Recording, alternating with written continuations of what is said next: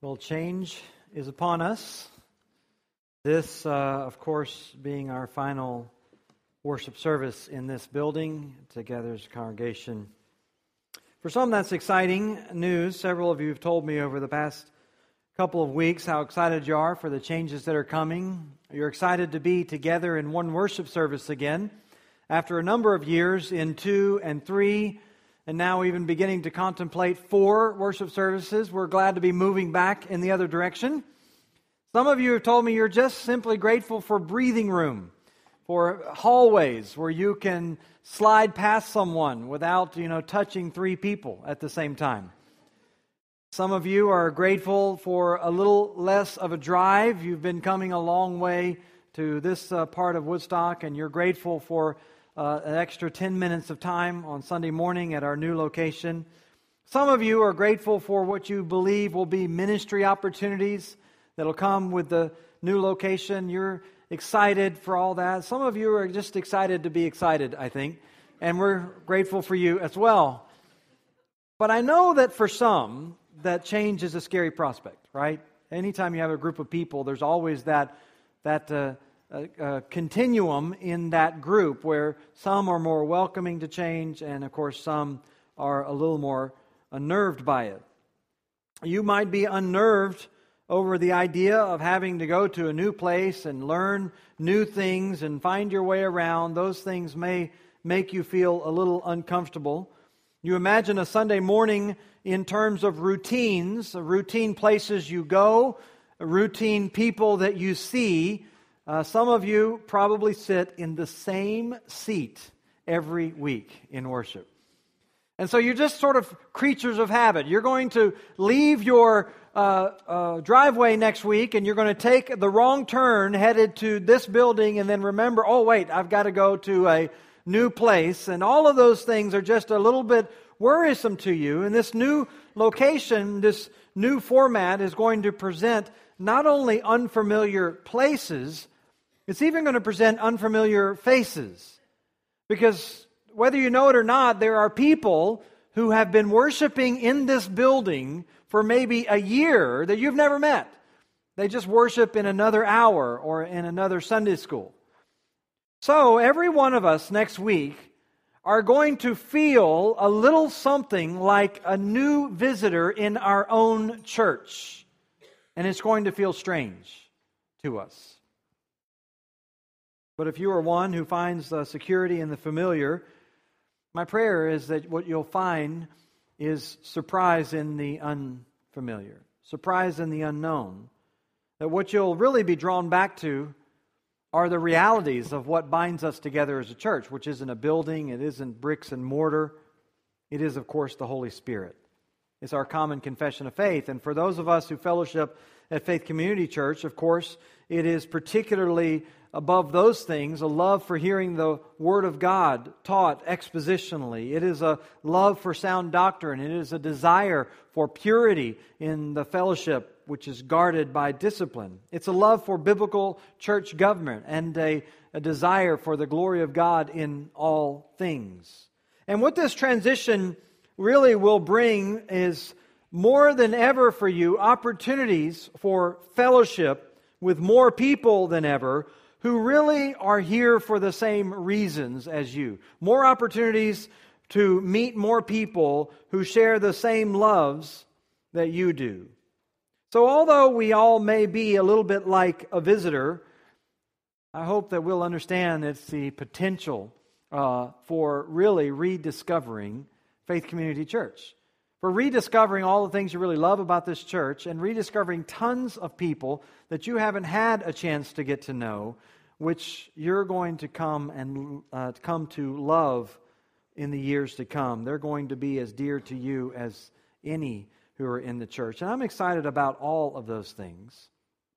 I'm also excited, I guess, sort of underneath it all, at the opportunity for us to demonstrate what I am confident is true about us as a congregation.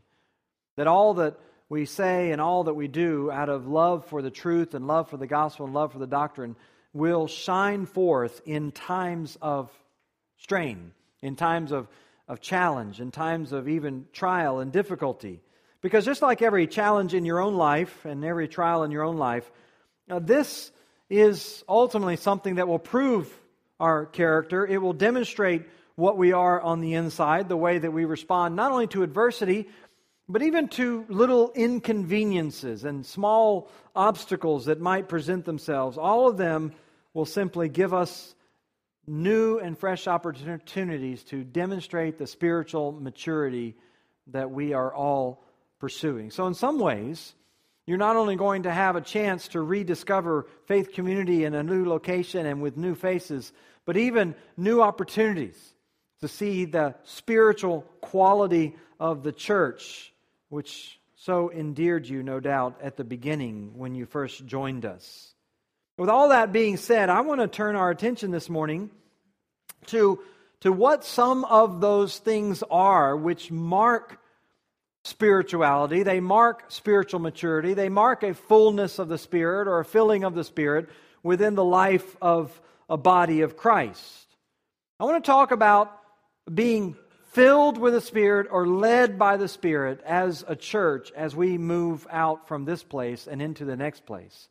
Because that's, that's my prayer and my desire is that no matter what our circumstances and location or whatever it might be, that we will above all, be known not by a location, but by the evidences of the Spirit working among us.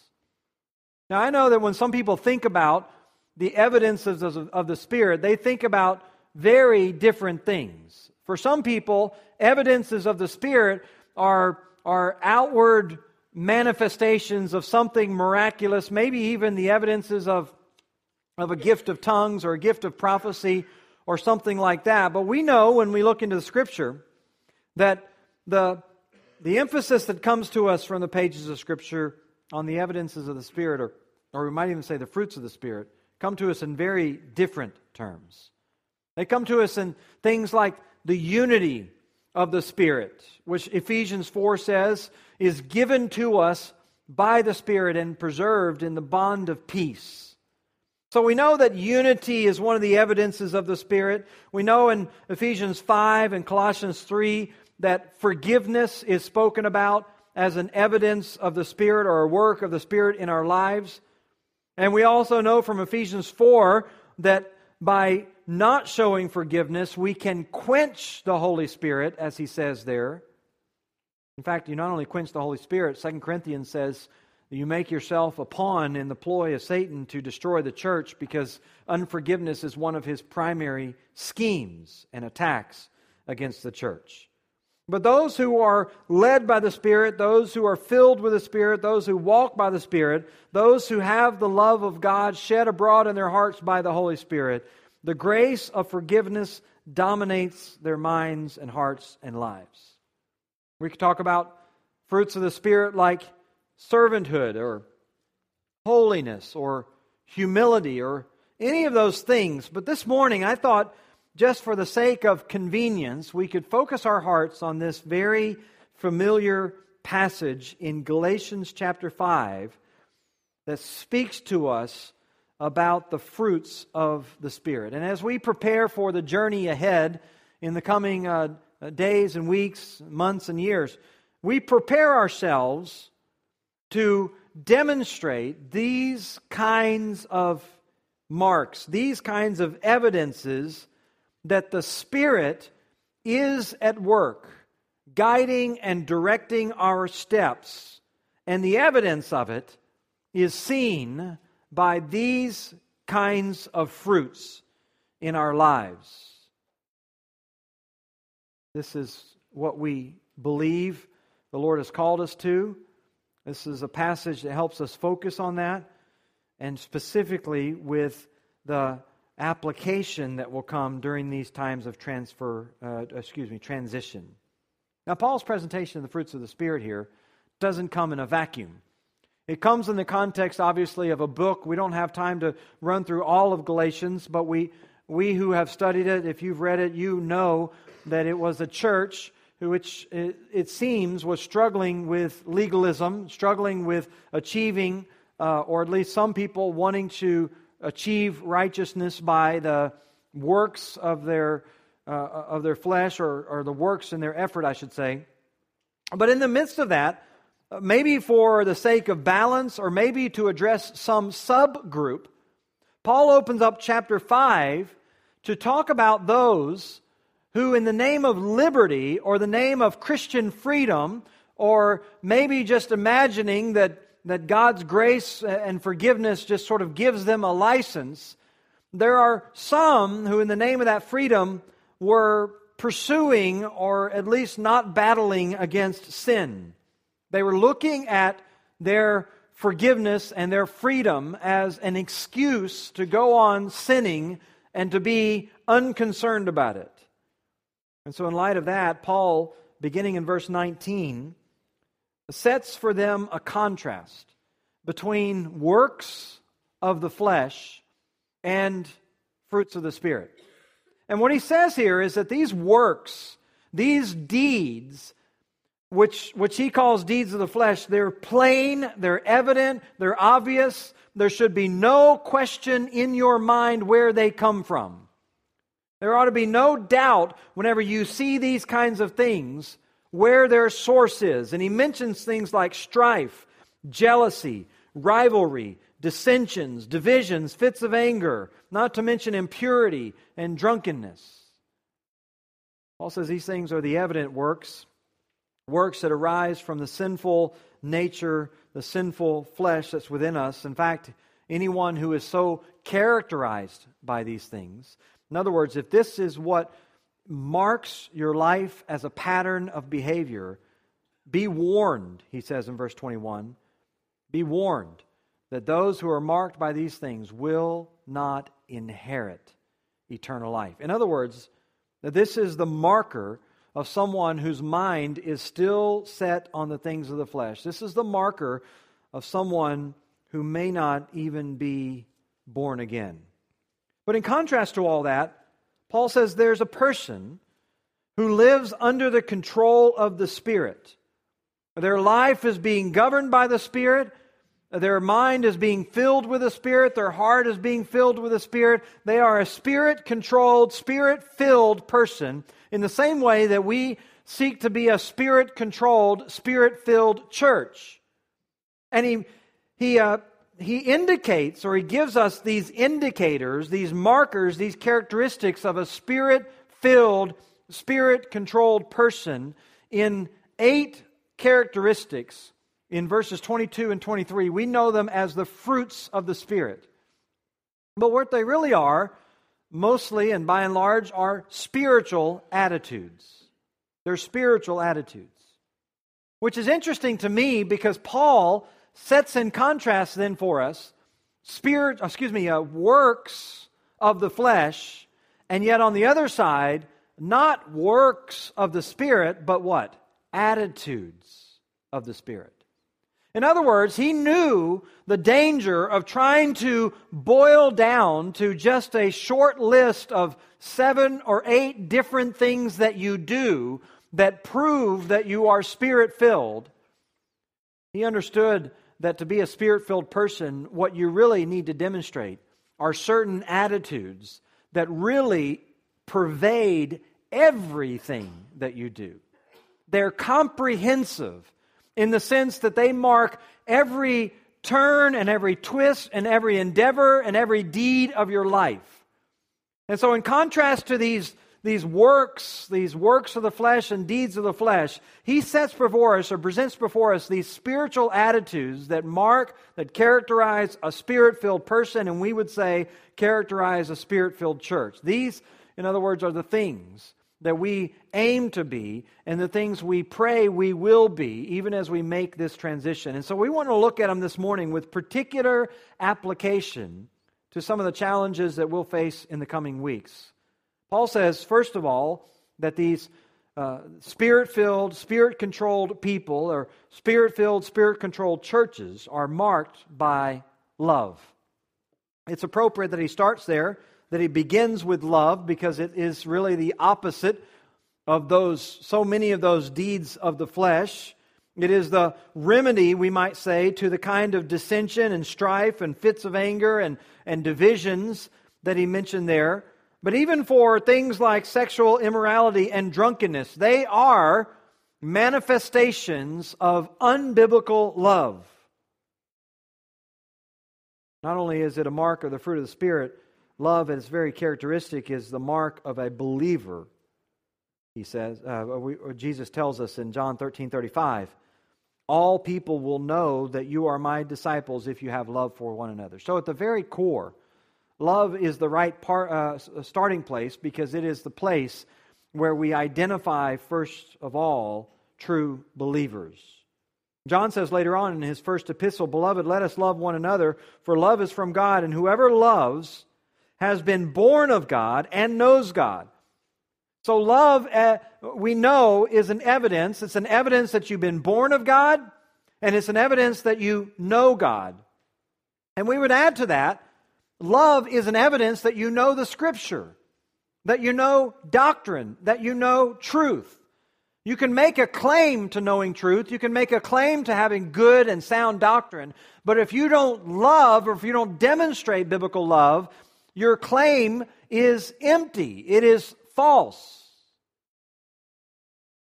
Jesus himself was asked, you remember one time, to give a summary, or at least to give a, a pinnacle of the, word, uh, uh, of the Word of God. Someone came and asked him, What is the greatest of the commandments? And they were obviously looking for one or two commandments. What Jesus gave them wasn't a single, uh, uh, if you will, a single commandment out of the Old Testament to focus on. What he gave them was a comprehensive commandment, which he said summarizes all, not only of the law, but also the prophets. In other words, Jesus gave us a summary of the entirety of the Word of God up to that point in his life, everything that had been written in what they would know as the Bible, the Old Testament. And this is what he said He said, You can summarize the entirety of God's Word in this first of all, love the Lord your God with all your heart, mind, soul, and strength. And secondly, love your neighbor as yourself. This was all of it. And the implication being that if you understand the law, if you understand the prophets, if you understand the New Testament, if you understand truth, if you understand doctrine, if you understand knowledge or all that, if you understand all that, the way that you'll know it is that it will produce love into your life. So, this love is the evidence that you know God. First of all, that you're born of God, that you know God, that you know the Scripture. And obviously, it's the evidence that you're filled with the Spirit, as Paul says here. See, as the Spirit is poured out in our hearts, which is what Romans 5 says, the Holy Spirit pours out the love of God into our hearts. As that happens, what takes place is that He fills our minds with the understanding of God's love for us, and it overflows naturally by the Spirit, or independence, I should say, in this on the Spirit, it overflows naturally toward others. It overflows even in difficult circumstances. In fact, if you have your Bible, look at Romans 5 for a second, because a lot of people, I think, overlook the context of this statement about the Spirit pouring out the love of God in our hearts. You'll see in Romans 5, Paul's talking about how we rejoice in sufferings. And we do that because we know that suffering produces endurance, endurance produces character, and character produces hope. And you'll notice in verse 5 that hope does not put us to shame. Why? Because God's love has been poured out in our hearts through the Holy Spirit who has been given to us. So he's talking about love being poured out in our hearts by the Holy Spirit, but he says it very specifically within the context of suffering, within the context of having to endure within the context of difficulty. And what he's saying is, is that this love, which has been poured out in our hearts, will be demonstrated even in difficult situations as an evidence of the Holy Spirit in your life. And as an explanation of all that, he points to our own experience with God. You'll notice the explanatory clause in verse 6. For while we were still weak, at the right time, Christ died for the ungodly. For one will scarcely die for a righteous person, though perhaps for a good person one would dare even to die. But God shows his love. God demonstrates, God puts on display his love for us. And then while we were still sinners, Christ died for us. You could look down even in verse 10. He talks about even while we were enemies of God. So, in other words, he's saying, look, this love which, which you're going to demonstrate through suffering, which you're going to demonstrate as you endure difficult circumstances, this love which is shed abroad in your hearts, the reason it's there, the reason it shows itself even in the face of difficult situations and even in, in, in the face of difficult people, the reason it's there is because the Holy Spirit is helping you to understand. You were a difficult case. You were an enemy of God, you were weak, you were unresponsive, you were spiritually dead. You weren't presenting anything which merited the love of God. You were, we would say, unlovable in a spiritual sense and really in every sense. And it's really in spite of that, in spite of that which was unlovable about you, in spite of the fact that you were an enemy, in spite of the fact that you were a sinner, God demonstrated, God showed, God manifested love. All of this helps us to understand then what the kind of love is that the Holy Spirit gives to us. It is a love that is driven not by that which is attractive, not by that which is lovable in either another person or even in your circumstances. It's governed not by what the other person deserves. It's governed not by how they treat you. It's governed not by even how you feel about them. It is governed by this dominant truth in your heart and mind that God loved you when you were a sinner. Another way to say that is that love that is according to the Holy Spirit is intentionally sacrificial. It loves not based on what it can receive in return, but it gives freely because God has given freely to it. Or it gives, we might even say, simply out of the joy and pleasure of being like God. That if you are simply giving to people who are going to give you in return, as Jesus says in Luke 6, there's nothing remarkable about that. Everyone does that. But a child of God is going to be recognized as one who gives even when he doesn't receive. And so, even as we prepare to move as a church, we understand that what is ahead of us will require sacrifice. It will require the laying down of yourself. It will require becoming uh, uh, uh, familiar with an unfamiliar surrounding. It will require offering up your time and your service for all that takes place in the setting up and the tearing down of a worship space each week. It'll require you giving up the, the, the, the, the, the routines of your life and even the conveniences of having a building. We understand all that. It's our expectation that a spirit filled church will meet all those challenges, not with complaining, not with self pity, but will meet all those challenges as every spirit filled church would with love, with sacrifice, with giving, and hopefully with a deeper reflection on the grace of the gospel, which has redeemed you. People have asked me, a couple people asked me over the last couple weeks, uh, when, they, when they either stopped by the church or realized that we had actually allowed the church that's purchasing this building to come in before they even have signed or, or, or, completed the deal, I should say. They actually came in, as you see, they've kind of done a little bit of work here on the stage because they uh, uh, officially closed this deal um, on the last day of the month, and yet they have a worship service uh, two days later, August 2nd. So we understand. I mean, that's, that would be impossible to get everything in place the way they would want. And, and yet people have come and said, why? why? Why do we have to let them in? It's our, you know, our last few days. I mean, let's, uh, let's just sort of stick to our guns or whatever it might be. And, and so people have asked, why, why do we let them in? Well, I mean, the simple answer is just simply because that's what I would want someone to do for me, right? I mean, isn't that the command that Jesus has given to us? We don't do things for people because they do things for us in return. We do things for people because God has done so much for us. And so we, we make gracious uh, accommodations. We come alongside. In fact, we were here on Friday and they were working away on their stage or something like that. I popped in here and said, Hey, you guys want some lunch? Is there any way I can serve you? Because this is what the love of God teaches us to do.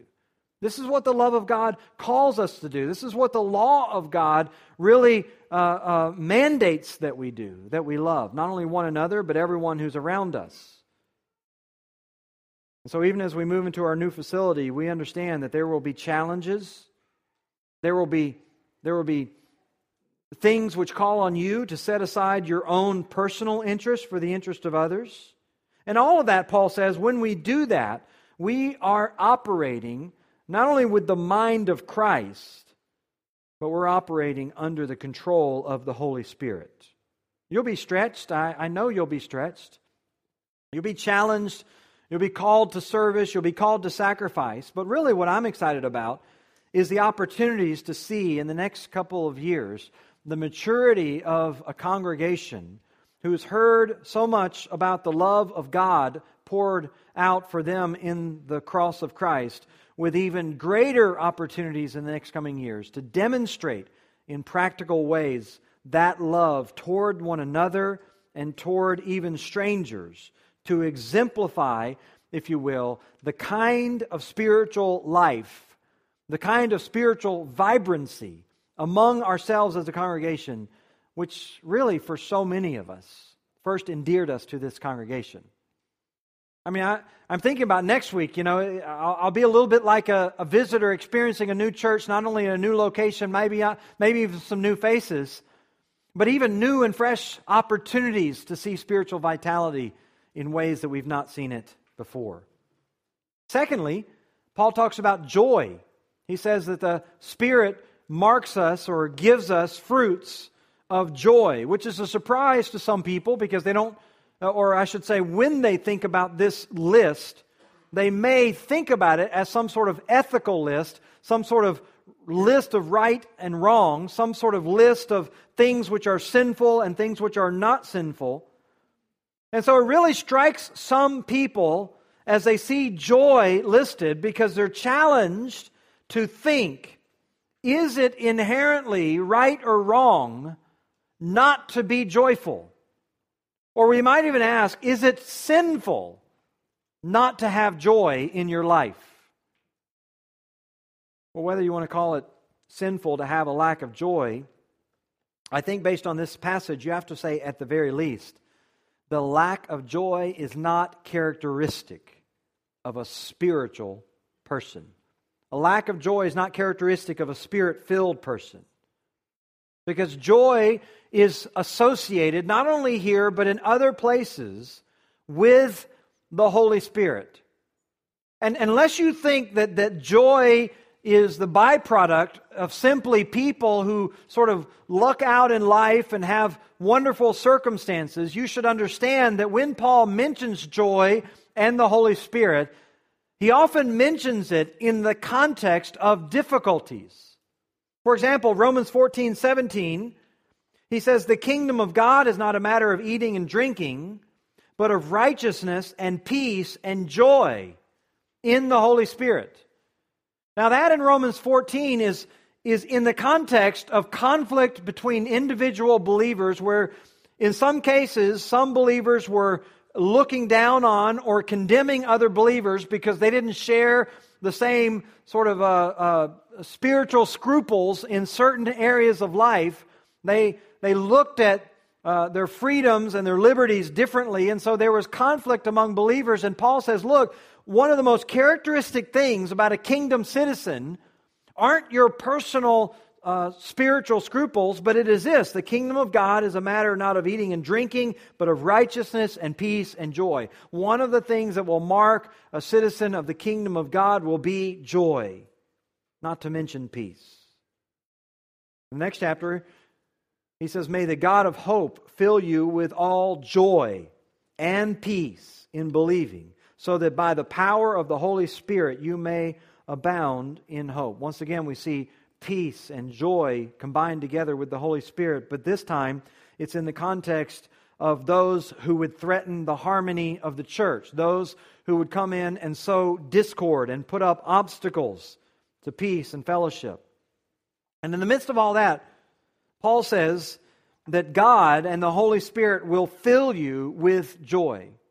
He will fill you with joy. Even if it's difficult circumstances, even if it's difficult people, the Holy Spirit is going to give you joy that will transcend all of those difficulties. It, it will go beyond all those difficulties. Now, Paul spoke from experience.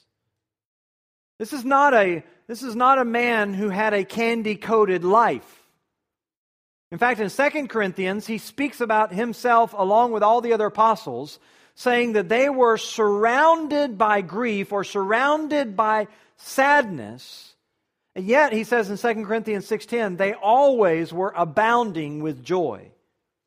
Now, he doesn't give us the details fully there, but we know what he's talking about. He's talking about how as the apostles went around and served Christ and preached Christ, they encountered all kinds of trouble. Not, they, there was hunger, there was sleeplessness, there was uh, being poorly clothed, as he says. But over and above that, there were shipwrecks. They were uh, afloat in the deep a night and a day. They were run out of towns. They were considered scoundrels everywhere they went. Their lives were under threat.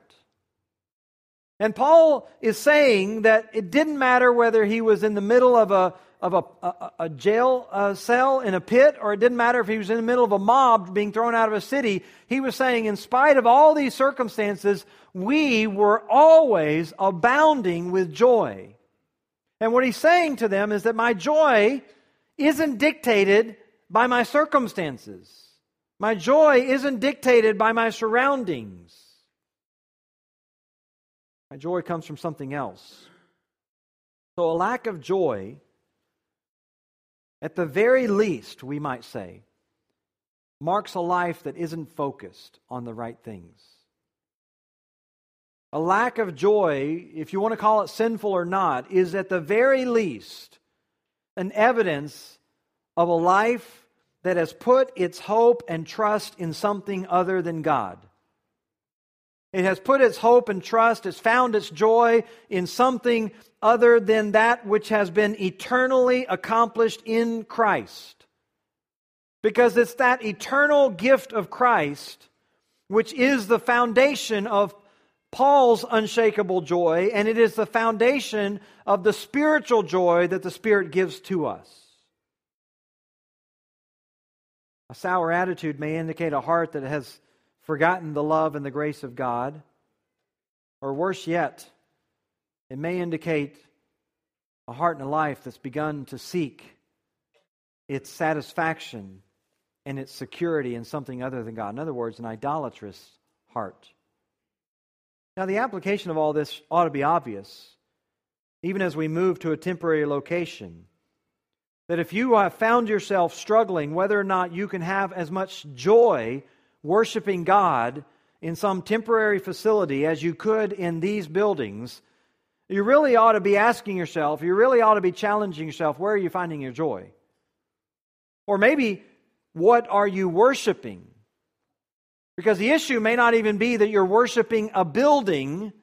Issue could very well be that now you're worshiping yourself. You're worshiping your conveniences, your happiness, your whatever it might be, your interests. But a heart that is focused on the Lord and what the Lord has accomplished for you, a heart that is eternally focused, a heart that is always mindful of those things, is filled with the Holy Spirit and therefore filled with joy, and the outward circumstances make no impact at all. The heart filled with joy, regardless of what's going on, on the outside. Thirdly, Paul mentions the fruit of the Spirit, which he says is peace peace in verse 22 there. And don't read that and immediately think what he's talking about is some sort of freedom from inner turmoil. In fact, I think, given the context, the fruit of the Spirit that Paul's talking about is, in fact, peace with other people. The evidence of the Spirit that he has in mind here is the fact that, as Jesus says, you are a peacemaker. I think, especially given the fact that the dominant picture of the works of the flesh that he just mentioned are things like enmity and strife and jealousy and fits of anger, rivalries, dissensions, and divisions. that the corrective to all that that comes to us by the Spirit of God, the evidence that you're being filled with the Spirit of God, that you're walking by the Spirit of God, is that that kind of discord is no longer a part of your life. We mentioned in Ephesians 4 how we are urged to maintain the unity of the Spirit in the bond of peace. Well, in the same way, we understand that the Holy Spirit pours out in our hearts this peace, and it becomes a fruit, it becomes an evidence, it becomes a marker of our life, as Paul speaks about it here. And that's because, as all these other markers that we've seen so far, that's because God is a God of peace. He's a God of peace. In fact, when you are a peacemaker, Jesus says you'll be called a child of God. You'll be recognized as having one of the characteristics of God.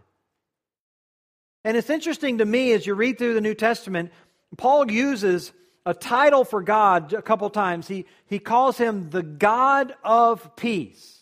And in every situation where he does that, he uses this title of God always in the context of strife and unrest among believers, as if he's reminding us when we might be tempted toward those kinds of things, reminding us that it was God who, who overcame our own obstinance and our own difficulty and our own sinfulness and made peace with us. Romans 16 20. The church there, Paul's giving a warning about those who cause divisions and create obstacles. But he encourages them in Romans 16 20, saying, The God of peace will soon crush Satan under your feet. In other words, Paul understood that Satan has his schemes to bring obstacles, to bring even division within the church. And as a, as a matter of encouragement and a matter of comfort, he's telling them the God of peace, the one who made peace with you, the one who fills the heart of every believer with, with peace towards one another, he will soon overcome even those difficulties. Even in Colossians, Paul tells believers to let the peace of Christ rule in your hearts. And he wasn't talking about simply some inner sense of tranquility and meditation. He specifically gives that verse in Colossians chapter 3 immediately after talking about the need to show humility and forgiveness and meekness and patience. Or as he says in verse 14, to overcome the temptations toward complaining and bitterness and lack of forgiveness.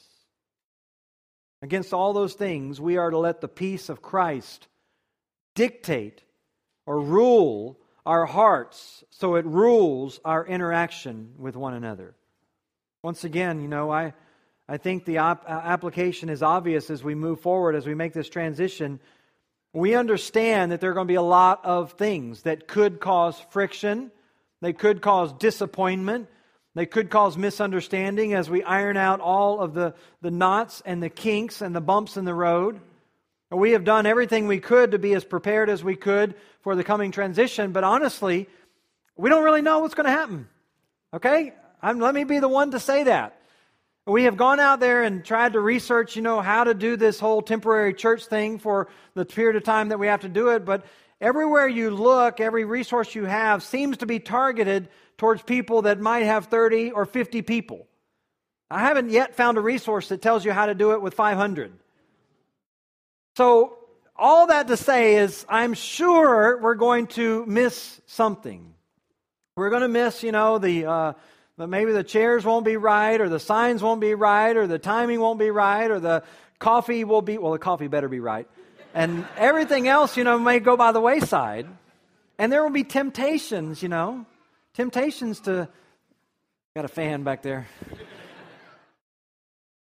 There'll be temptations for us to, to, to be irritated or whatever it might be. And these are the times when we have to let the peace of Christ rule in our hearts and give evidence of the fact that we are we are, by God's grace, a spirit filled congregation. Obviously, closely with that is the next fruit that he gives, which is patience. In verse 22 there, the word macrothumia, simply the word macro for really large or big, and the word thumos for anger. It talks about something who, someone, I should say, that it takes something really, really big, or we might even say it takes an awful lot to make them upset, to make them angry. This is, this is patience. This is long suffering. The ability to suffer through an awful lot before you react in any kind of negative way, either verbally or otherwise. We're not talking about, in other words, enduring the traffic light. We're not talking about waiting for the person to pull out of a parking place at the, at the store in front of you. We're talking about the, the, the, the fullness of the Spirit, which gives you, in the midst of even strife and divisions or whatever is going on here in the Galatian church, it gives you the grace for forbearance out of love, putting up with a lot from other people before becoming uh, short tempered, provoked, irritated, angry, or whatever it might be.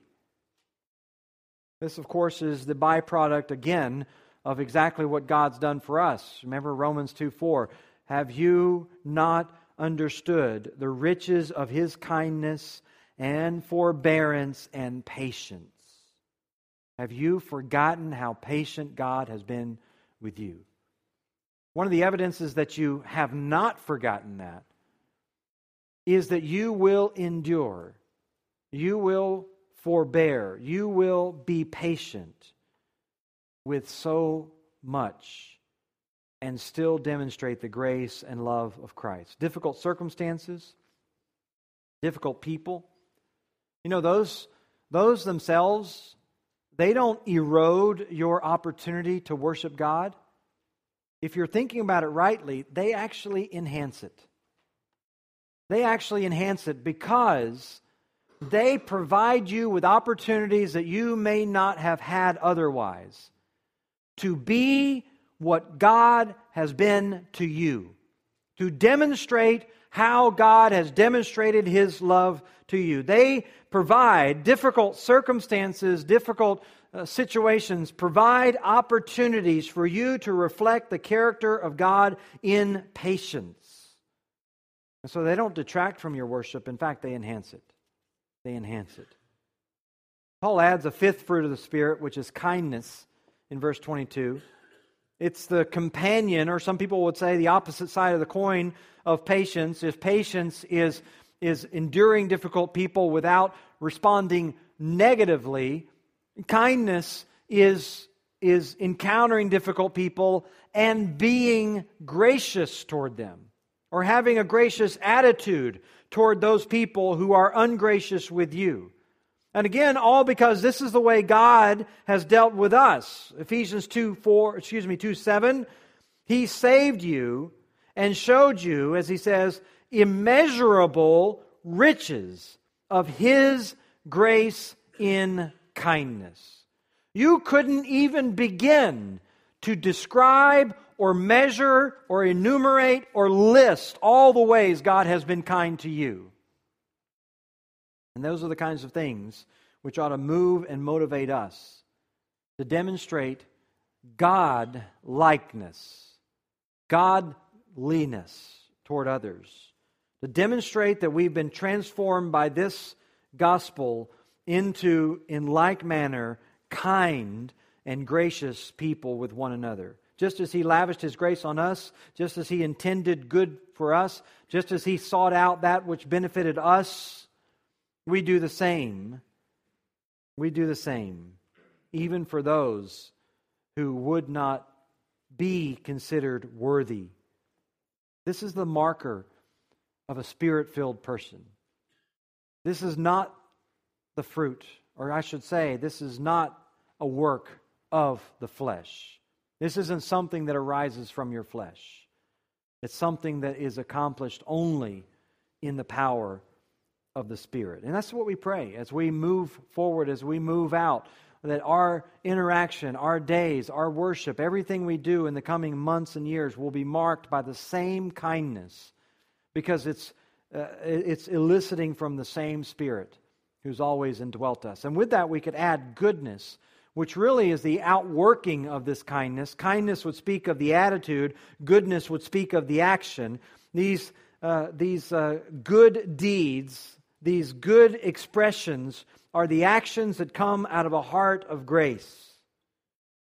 Paul speaks about it in Romans 15, verse 14, how he is confident that the church in Rome it would be filled with these kinds of good deeds with one another because they had understood the gospel. Because they were filled with the knowledge of the gospel, they would encourage one another. They would sanctify one another. They would minister to one another. We can add quickly with that number seven, which is faithfulness in verse 22, trustworthiness, dependency, or dependability might be a, a, good way to say that, even loyalty. I was doing some reading on that uh, this week and, and trying to understand faithfulness. I mean, faithfulness can, uh, can speak of faithfulness to the law of God, but those words are, are or those, uh, I should say, uh, uh, characteristics are normally associated with words like holiness or righteousness. But when you read about faithfulness, particularly in the Old Testament, what you read about is faithfulness to God's covenant or faithfulness to God's promises. And not only that, but you find it in, in uh, greater uh, uh, expression or, or, or more frequency. You find references to the faithfulness of God in the Psalms and in the latter prophets in the midst of trying circumstances for Israel. That's where the faithfulness of God is always highlighted. It's highlighted in trying circumstances, sometimes circumstances that God Himself has orchestrated to bring about chastening and discipline. And yet, in the midst of those times, what you find the prophet saying is that in spite of the fact that all of these terrible things are happening, God will be faithful to you. God will be faithful to his promises, faithful to his covenant. And so you begin to get this picture this picture of God affirming his commitment, affirming his loyalty, affirming his dependability when the circumstances around Israel would have made them doubt it would have made them question it. The reminders come that God's faithful, God's dependable, God's reliable, God is loyal to his promises. And so we understand this in our lives. When he talks about faithfulness, he's not talking about simply a, a, a, a, loyalty to the law, which, you know, as, as I said, normally is described as righteousness. But I really believe he's talking about a a trustworthiness between believers, a reliability, a dependability, a loyalty, so that even in the most difficult times of life, we are coming alongside of one another, affirming to one another our love, our commitment, our dependability, our loyalty to one another. That we will not abandon each other obviously, again, as you head into any trying time of life, but even as we head into the most difficult part of our transition to our new property in the next uh, year or two, are, are the kinds of evidences of the Spirit that we hope and expect to see. These kinds of affirmations of, of faithfulness and loyalty amongst ourselves as believers. I, I hope that's true, certainly of us as a church. I hope it's true of you in your home and your marriage. I hope that these are the kind of regular reminders that you're giving to one another that, hey, this is a difficult time in our life, but I want to tell you, I am, I am faithful, I am loyal, I am committed. And the reason you say those things isn't necessarily because life is easy or even because your spouse is worthy or any of those other things. You say those things because they're evidences that the Spirit is at work in your heart and life. And God has been so faithful and loyal and dependable for you. Unless, of course, you don't believe that. Unless, of course, in your heart, what you really believe is that God has not been faithful to you, that God has been disloyal to you, that God has been undependable for you. Unless you have that kind of disbelief in your heart, there's no excuse for you. No excuse for you not to be filled with the Spirit, not to demonstrate in every way what God has already demonstrated to you by His faithfulness. We're hoping as we move into this temporary location, as we are in more need than ever of dependability, as we depend on one another for practical things, maybe like we never have. We depend on one another not only for setting up and tearing down and setting, you know, uh, loading trailers or whatever it might be, but for the ongoing ministries of teaching Bible studies and caring for children and singing and worship and all those other things. Not to mention greeting visitors and, and making people feel welcome and helping them find their way around this new environment. And all of those ways, our hope and desire is to see a spirit filled church, a church showing faithfulness and dependability amongst themselves. We could add to that number eight, gentleness. Gentleness, or as some translations put it, meekness. This if you wanted to summarize this, this characteristic, you could say it this way it's simply the desire not to lay any unnecessary burden on another person. It's a desire not to lay any unnecessary burden on another person. In fact, gentleness really, when you look at it in Scripture, is the desire to relieve their burden, to relieve it. Matthew chapter 11, 29, Jesus described himself this way, saying he was gentle and lowly in heart because his yoke is easy and his burden is light. I mean, we love to be around those people who are that way. They relieve our burdens. They lift off of us by way of encouragement, by words of encouragement, by deeds of service and love. Gentleness, in other words, is not simply a tone of voice. You may think it's that way, but you can say, even in a, a, a very soft and gentle tone, that you're unhappy. Uh, you can come along someone and you can be one of those uh, uh, problem finders rather than problem solvers, and all you're there, you're just you're just dumping on someone else all of your dissatisfaction. You can say it in the sweetest voice possible, but you're not being gentle. You are piling on you are adding to the burden and you're not there to lift it. You're not coming alongside saying, you know what, there's this issue going on. You know, uh, I can see it. Is there any way that I can be involved? I want to help. I want to lift burdens. I want to make the yoke light. You know, Paul talks about this even a few verses later in a spiritual sense, not in a logistic sense. But in a spiritual sense, there in Galatians chapter 6, he says, If anyone is caught in a transgression, you who are spiritual should restore him how? In a spirit of gentleness. And he turns right around in verse 2 and he says, Bear one another's burdens. Bear one another's burdens. This is why we this is why we go out of our way to spend time with people who are hurting because we want to come alongside of them, whether it is their struggle with a guilty conscience, whether their struggle with conflict, or whatever it might be, and we want to lift the burden with them.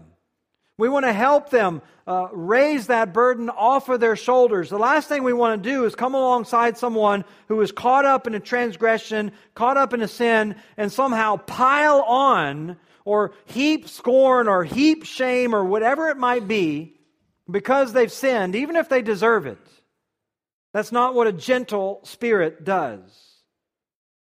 One who understands the way Christ has dealt with them, the gentleness he's dealt with them, has as their goal to lift the burdens, to remove the yokes, and to bear all of those along with you.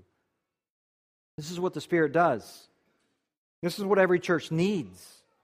It needs the kind of people who deal tenderly and gently and and compassionately with one another so that we all are not heaping the burden on just a couple of uh, few or we aren't casting out those who aren't in our minds, spiritual enough and laying heavy burdens on them. A gentle congregation, a spirit filled congregation, is ones who come alongside of each other and bear one another's burdens. Obviously, our hope as we move forward, that'll be our attitude, that that'll be our spirit, that that'll be our approach as we, uh, as we go through this transition time. Finally, Paul mentions number nine, self control, in verse 23, which is not so much an attitude. In fact, it's not even uh, something that we could say corresponds to God because the word really speaks about subduing fleshly desires, controlling fleshly desires. And God doesn't have fleshly desires. But this is still something that marks a spirit filled person. Uh, this, maybe more than anything else, relates to the drunkenness and the sexual immorality when it comes to those deeds of the flesh. But a spirit filled person will exercise self control over all of those things. He knows, in other words, how to say no to temptations because he understands the prize of spirituality and the treasure that's set before him. Paul speaks about self discipline in his own life. He talks about self control in his own life in terms of athletic contest or even military contest. And he speaks about how an athlete knows how to discipline his own body, how a soldier knows how to not become entangled with the things of the world. Why? Because he understands victory. He understands what it takes to win the battle or to win the contest, and so he doesn't become distracted and take his eye off of the goal or the prize. This is a spirit filled person.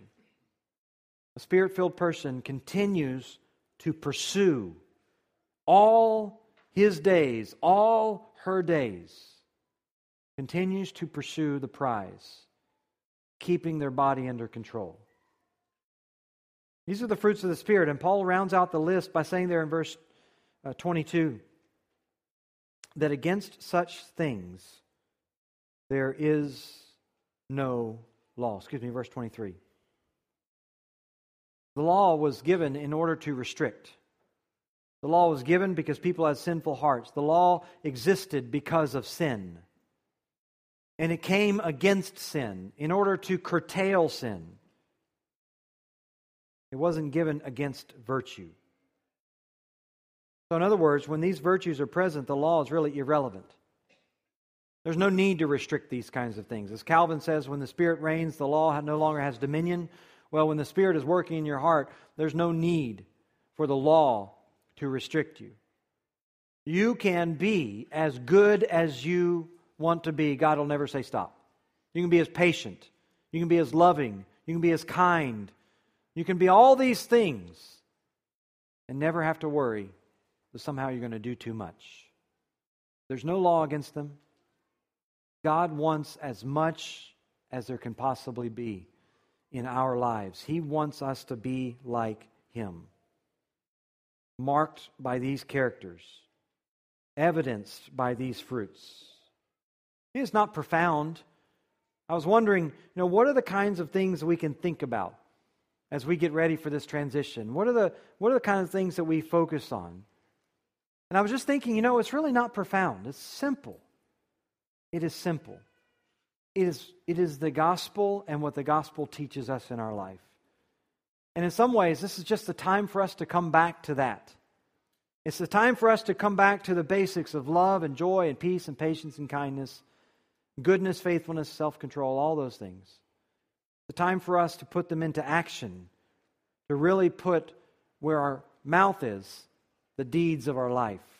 My prayer is certainly as we go, what we'll find as we find a new building next week, as we find our way around a new location, what we'll find might be some new faces that you haven't quite had a chance to become acquainted with in this congregation. But really, what I hope we find is the character of our church. What I hope we find is the thing which endears us to Faith Community Church is the fact that because of the depth of understanding, the depth of teaching, all that we've been recipients of, what we'll find is a church full of the Spirit, led by the Spirit, controlled by the Spirit, and blessed of God.